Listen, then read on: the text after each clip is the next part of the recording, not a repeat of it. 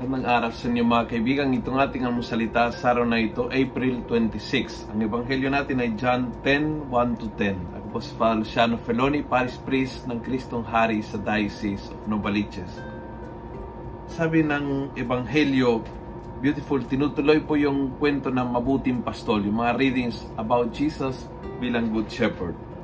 Sabi niya, uh, the keeper opens the gate to him and the sheep hear his voice. He calls each of his sheep by name and leads them out.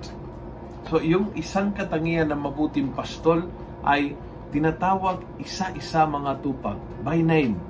Kilala niya isa-isa at kilala ng mga tupang tinig ng pastol and he leads them out. Ano bang ano bang kulungan na kailangan ang Panginoon nang gagaway sa iyo para lumabas ka?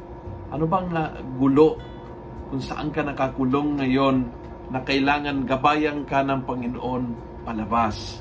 Ano bang sitwasyon na parang nagiging nagiging kuweba, nagiging kulungan, nagiging uh, jail para sa iyo? At ang Panginoon lang ang makakalabas sa iyo ng sitwasyon na yan. Pakinggan mo siya magiging personal ang relationship mo sa Kanya. Haya mo na tatawagin Kanya by name. Pakinggan mo ang Kanyang tinig. And little by little, igagabay Kanya palabas ng sitwasyon na yan. Palabas ng kulungan. Palabas ng, ng, ng nakaka-oppress. Palabas na nakakakulong sa iyo. Naway ang Panginoon ang magiging daan tungo sa tunay, malalim na kalayaan sa iyong puso. Kung nagustuhan mo ang video ito, pass it on. Punuin natin ng good news on social media. Gawin natin viral, araw-araw ang salita ng Diyos. God bless.